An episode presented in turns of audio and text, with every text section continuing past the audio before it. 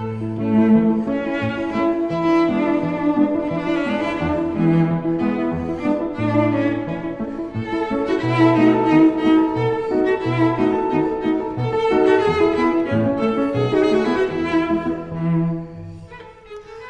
주민 여러분, 그동안 안녕하셨어요? 지난 두 달 동안 은평 인터넷 라디오 시험 방송 DJ를 맡았던 김미영입니다. 은평 주민 여러분들의 깊은 관심으로 은평 인터넷 라디오 시험 방송이 이제 본 방송으로 편성되었습니다. 아, 모든 분들께 감사드리고요. 앞으로 더 좋은 이야기를 가지고 많은 분들을 만날 수 있는 방송이 되도록 노력하겠습니다. 이제부터는 그동안 전해드렸던 은평구 소식 이야기뿐만 아니라 책이나 영화 같은 다양한 주제의 이야기를 함께 나누려고 해요. 아름다운 음악과 재밌고 유익한 이야기가 있는 은평 인터넷 라디오 방송을 많이 많이 사랑해 주시기 바랍니다. 먼저 음악 한 곡 듣고 시작하겠습니다. 모차르트 교향곡 40번입니다.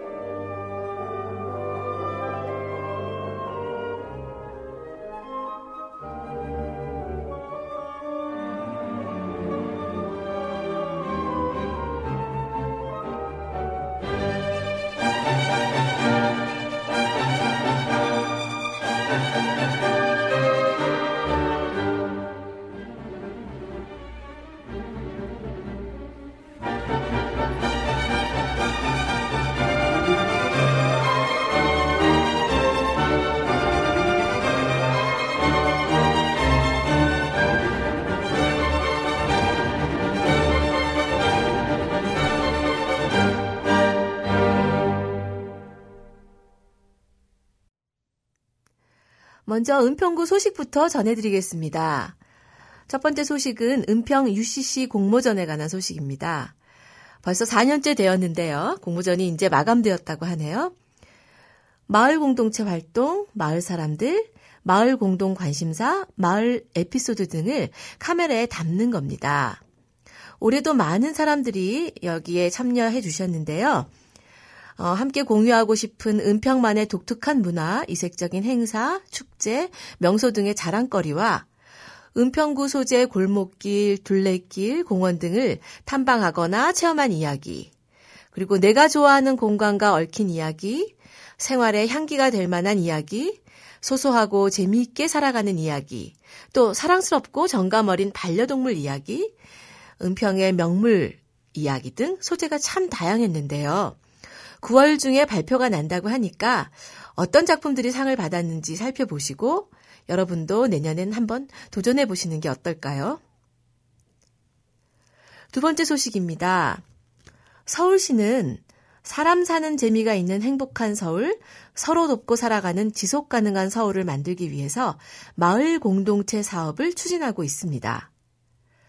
마을 공동체 사업은 주민들이 함께 모이고 함께 기르고 돌보며 함께 먹을거리를 찾고 함께 일자리를 만들고 함께 즐기는 활동과 이를 위해 주민들이 모일 공간을 지원하는 사업으로서 사업 전 과정을 주민들이 수립해서 추진하는 주민주도 사업입니다.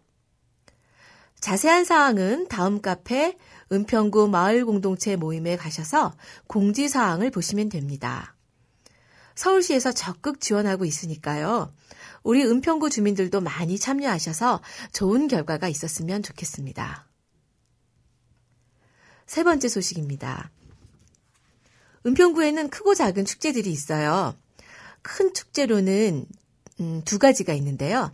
하나는 봄에 열리는데 이, 이 축제는 주민들이 완전히 주도를 합니다. 은평 상상 축제라고 합니다. 그리고 가을에는 민관이 협력해서 만드는 은평 누리축제가 있습니다. 지금 은평구 곳곳에서는 이 누리축제 준비로 한창입니다. 어, 저도 개막식 행사에 합창단원으로 참여하려고 열심히 노래 연습을 하고 있습니다. 어, 2013년 은평 누리축제 슬로건은 함께 길에서 날다인데요. 은평 구민들이 자신이 가지고 있는 모든 것을 함께 만나서 공유하고 서로 힘을 얻을 수 있는 축제의 장을 표현한 것이라고 합니다. 어, 우리 이웃들의 모습에서 감동과 재미도 느끼고 좋은 축제도 많이 만드셨으면 합니다. 어, 축제는 10월 9일부터 12일까지 열린다고 하는데요. 어, 사전 행사로 10월 3, 4, 5일 영화제도 열린다고 하니까 많은 관심 부탁드립니다. 아, 그리고 올해는 또 처음으로 마을 공동체 축제도 함께 열린다고 하네요. 가을이 한참 절정에 이르렀을 때 가족과 함께 나들이 계획을 세우셔서 다른 사람들은 마을살이를 어떻게 하는지 함께 둘러보시는 것도 재밌을 것 같네요. 은평구에 있는 많은 단체들이 함께 참여하니까 우리 마을에 어떤 단체들이 있는지도 살펴보시고 어, 또 나와 맞는 단체가 있으면 함께 활동을 해보시는 것도 행복한 마을살이를 위한 방법일 것 같습니다. 자세한 내용은 구청 홈페이지에 가셔서 알아보시면 되겠네요. 추석이 가까워졌습니다. 은평구청 광장에서 해마다 열리는 농수축산물 직거래 장터가 9월 10일, 11일 열린다고 합니다. 제수용품, 지역 특산물, 관내 중소기업 제품, 사회적 기업 제품 등이 다양하게 준비되어 있으니까 미리미리 준비해 두시면 알뜰살림을 하실 수 있겠네요. 이상 은평구 소식이었습니다.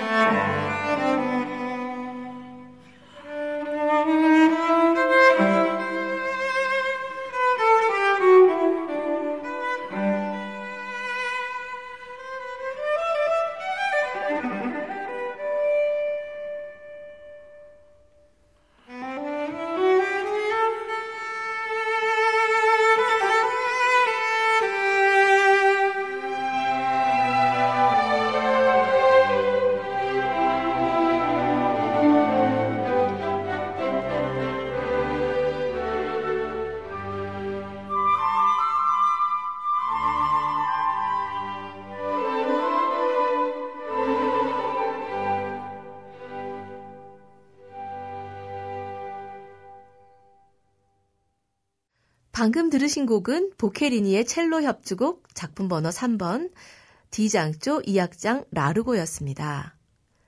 요즘 아침 저녁 날씨처럼 시원하고 아름다운 선율이었죠. 사람들이 첼로를 좋아하는 이유는 첼로가 사람의 목소리와 가장 비슷하기 때문이라고 합니다. 첼로를 연주할 때 가슴에 품고 하잖아요. 그래서 그런 음색이 난다고 하네요. 어, 첼로를 음식에 비유하라고 하면 저는 여름에 먹는 시원한 팥빙수를 떠올리게 돼요. 여러분들 올 여름 팥빙수 많이 드셨어요? 솔직히 저는 찬 음식을 좋아하지 않아서 많이 먹지는 않았지만 많이 만들기는 했어요. 빙삭기에 얼음이 드르륵 갈리는 그 소리만으로도 더위를 잠깐 잊을 수 있었죠. 요즘은 빙수 종류가 참 다양해졌더라고요. 녹차 빙수, 과일 빙수, 홍차 빙수, 뭐 어떤 빙수 가게는 빙수 메뉴만 수십 가지가 넘는다고 하더라고요. 하지만 누가 뭐래도 빙수는 팥이 듬뿍 올라간 옛날 팥빙수가 으뜸인 것 같아요. 제가 일하는 마을엔 카페에서도 이 옛날 팥빙수를 맛있게 만들어 드리니까 언제 기회 있으면 한번 놀러 오시기 바랍니다. 그런데 우리가 맛있다고 생각하는 음식은 뭘까요? 그 음식 중에서도 우리가 기억하고 추억하게 되는 음식은 또 뭘까요? 오늘의 책, 요네하라 마리의 미식 견물록을 한 구절 먼저 읽어드리면서 책 이야기를 시작할까 합니다. 제 3악장 삼촌의 유언 부분입니다. 삼촌은 우리 자매에게 될 수 있는 한 맛있는 음식을 먹이는데 최대한 노력하는 것으로 애정을 표현하셨다. 식도락으로 몸이 상하셨는지 삼촌은 만년에 당뇨병으로 고생하셨다. 대식가인 삼촌에게 맛있는 것을 못 먹는 건 참기 힘든 일이었으리라. 그래도 내가 찾아가면 삼촌은 정성을 다해 식사 계획을 짜주셨다. 점심은 치쿠요테의 도미국밥이 좋겠구나. 저녁은 로얄 호텔의 로스트 비프로 하렴. 당신은 이런 것을 못 드시니 이런저런 요리를 상상하며 즐기시는 것 같았다. 삼촌이 위독하시단다. 앞으로 열흘이나 견딜 수 있으실지. 숙모의 전화를 받고는 그날로 삼촌을 찾아뵈러 오사카로 달려갔다. 이미 의식이 몽롱하신지 내가 병실에 들어가도 모르셨다. 두세 시간 동안 숙모를 위로하며 시간을 보내고 있자니 삼촌이 가늘게 눈을 뜨셨다. 마리가 왔나? 비행기로 돌아갈 거니? 아니요, 신칸센으로요. 그러냐? 숨 쉬는 것조차 힘들어 보이는 삼촌은 눈을 감고 꺼져가는 목소리로 말씀하셨다. 역 도시락은 팔각 도시락으로 해라.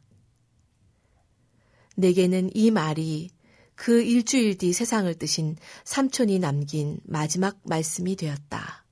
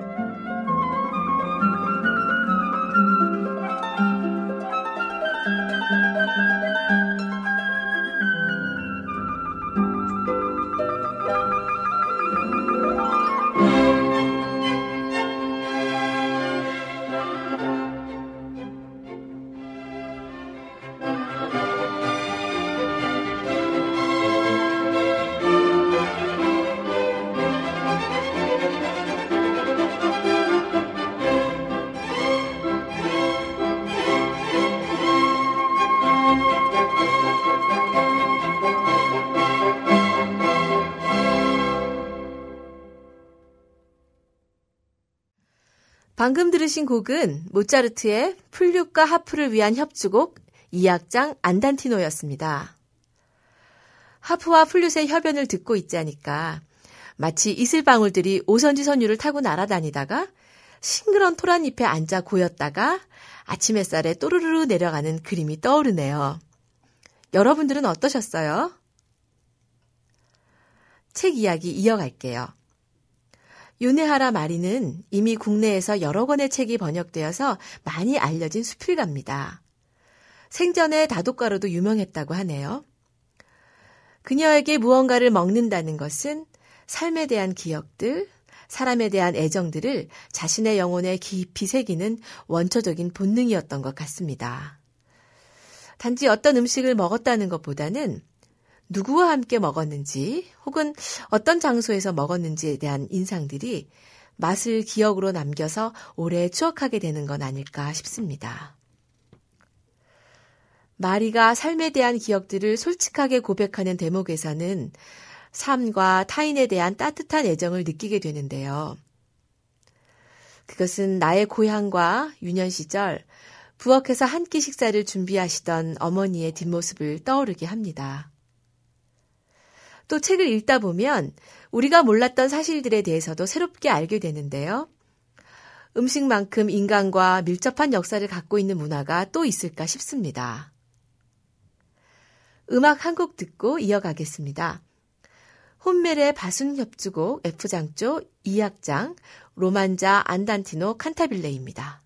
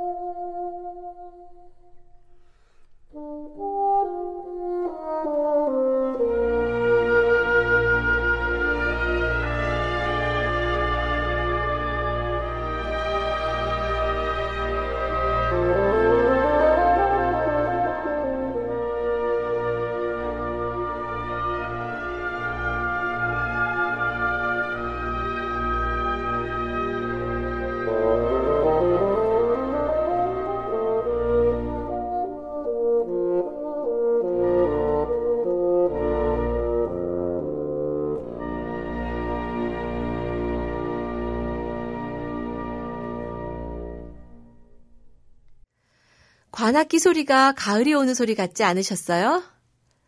관악기는 인간의 호흡으로 공기를 조절해서 소리를 내기 때문에 현을 활로 켜는 바이올린이나 첼로 같은 현악기보다는 소리가 더 자연스러운 것 같습니다. 다른 것에 의해서 소리를 내지 않고 자기 공명을 통해 소리를 내니까 더 부드러운 모양이에요. 가을이 오는 소리라고나 할까요? 올여름은 유난히도 더웠던 것 같습니다. 더위가 일찍 시작되어서 더 그랬던 것 같고요. 한참 더울 때는 과연 이 더위가 물러날까? 그런 의심이 들기도 했는데요. 참 계절의 변화는 어김없이 이어지는군요. 우리가 살다 보면 힘든 시기가 있잖아요. 힘든 시기에 위로가 되는 좋은 말씀이 있습니다. 아마 여러분들도 익히 잘 알고 계시는 말씀일 텐데요. 이 또한 지나가리라.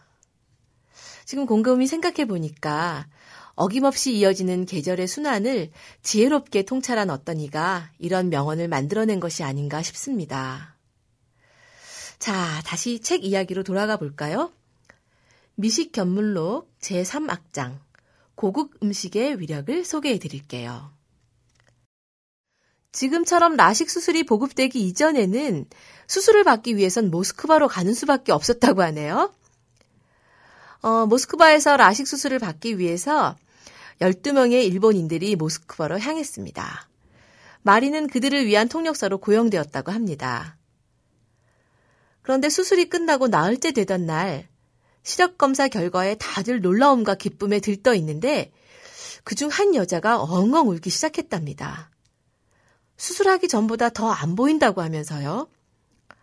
그 사람은 극도의 정서 불안으로 사흘 동안 거의 아무것도 먹지 못하면서 급기야는 수술하지 않은 눈까지도 안 보인다며 흥분에 빠집니다. 그녀는 100만 엔이라는 거금을 지불해 놓고도 치료를 중단하고 돌아가겠다고 때를 씁니다. 그때 마리의 머릿속에 한 가지 생각이 떠오릅니다.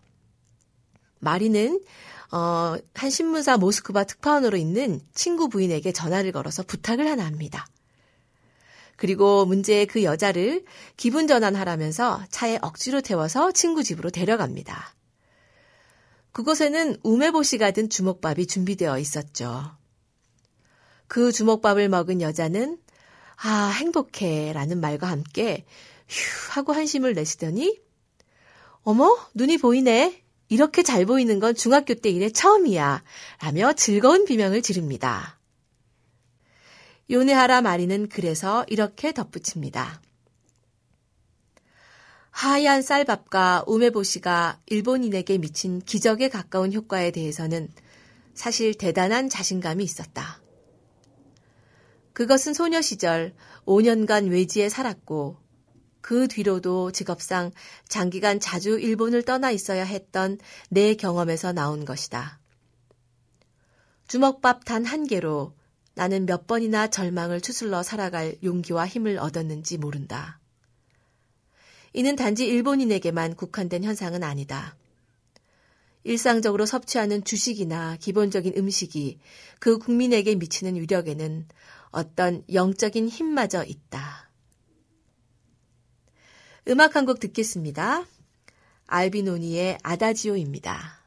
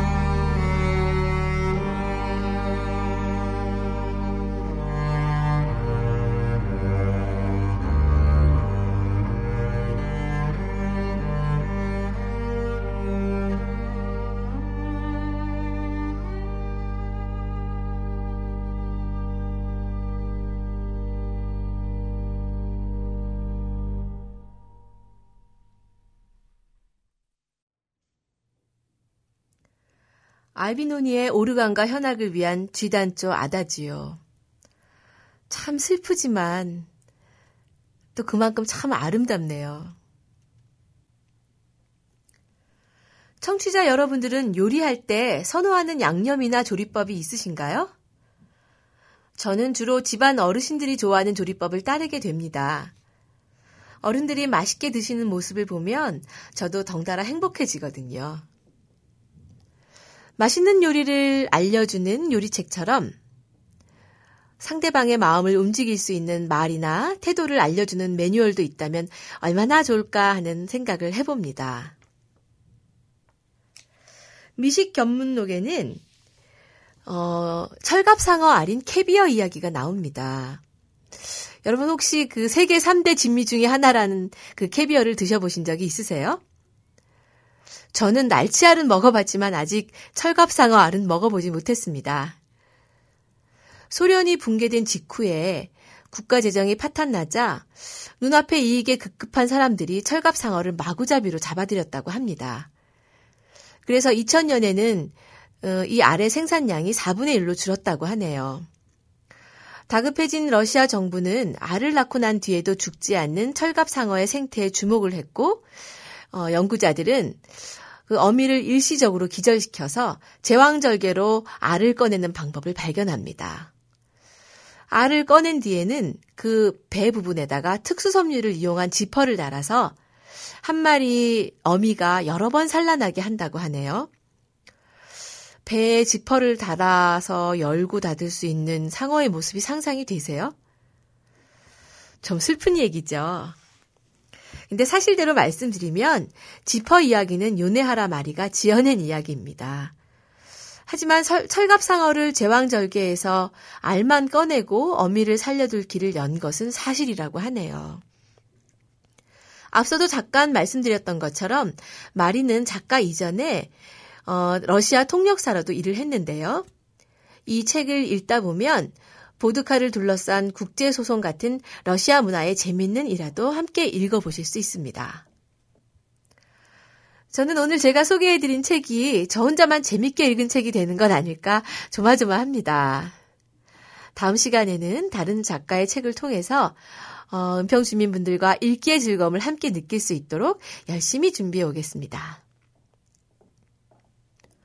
어, 화음이 단순한 듯 하지만 슬픈 듯 경쾌한 듯 묘한 느낌이 드는 음악 파헬벨의 캐논 디장조 듣고 나서 미식 견문록 본문에 적힌 러시아의 민간 전승 이야기를 읽어드리며 방송을 마치겠습니다.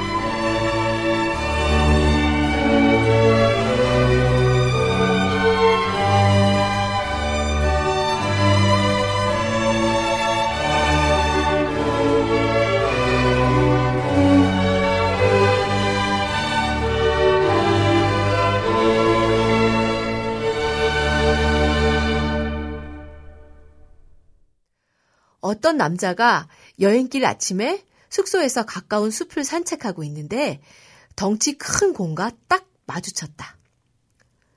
걸음아 나 살려라 하고 주랭랑을 쳤지만 곰도 바짝 뒤를 따라왔다. 뛰고 또 뛰어 다다른 곳은 앞불싸 벼랑 끝이 아닌가? 깎아세운 듯한 절벽 아래를 내려다보니 아찔하다. 떨어지면 목숨이 날아, 남아날 것 같지 않다. 꼼짝 못하고 서 있자니 멀리 따돌린 줄 알았던 곰이 어느새 쫓아왔다. 남자는 이젠 끝장인가 보다 하고 저도 모르게 하늘을 향해 기도를 했다. 아, 하늘에 계신 우리 아버지, 이 무서운 짐승에게 경건한 기독교인의 영혼을 불어넣어 주시옵소서. 아멘. 그 말이 채 끝나기도 전에 곰이 남자 앞에 넙죽 엎드리곤 두 앞발을 가슴 근처에 모으더니 뭐라고 응얼대기 시작했다. 하늘에 계신 우리 아버지. 어? 헛들었나? 어째 사람 말로 들리네? 저건 혹시 기도 드리는 자세가 아닐까? 아, 그럼 내가 올린 기도를 주님이 벌써 들어주셨단 말인가? 와, 이건 기적이다!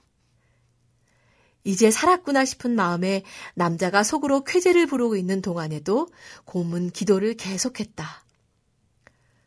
맛있는 아침 식사를 내려주셔서 감사옵나이다. 아멘.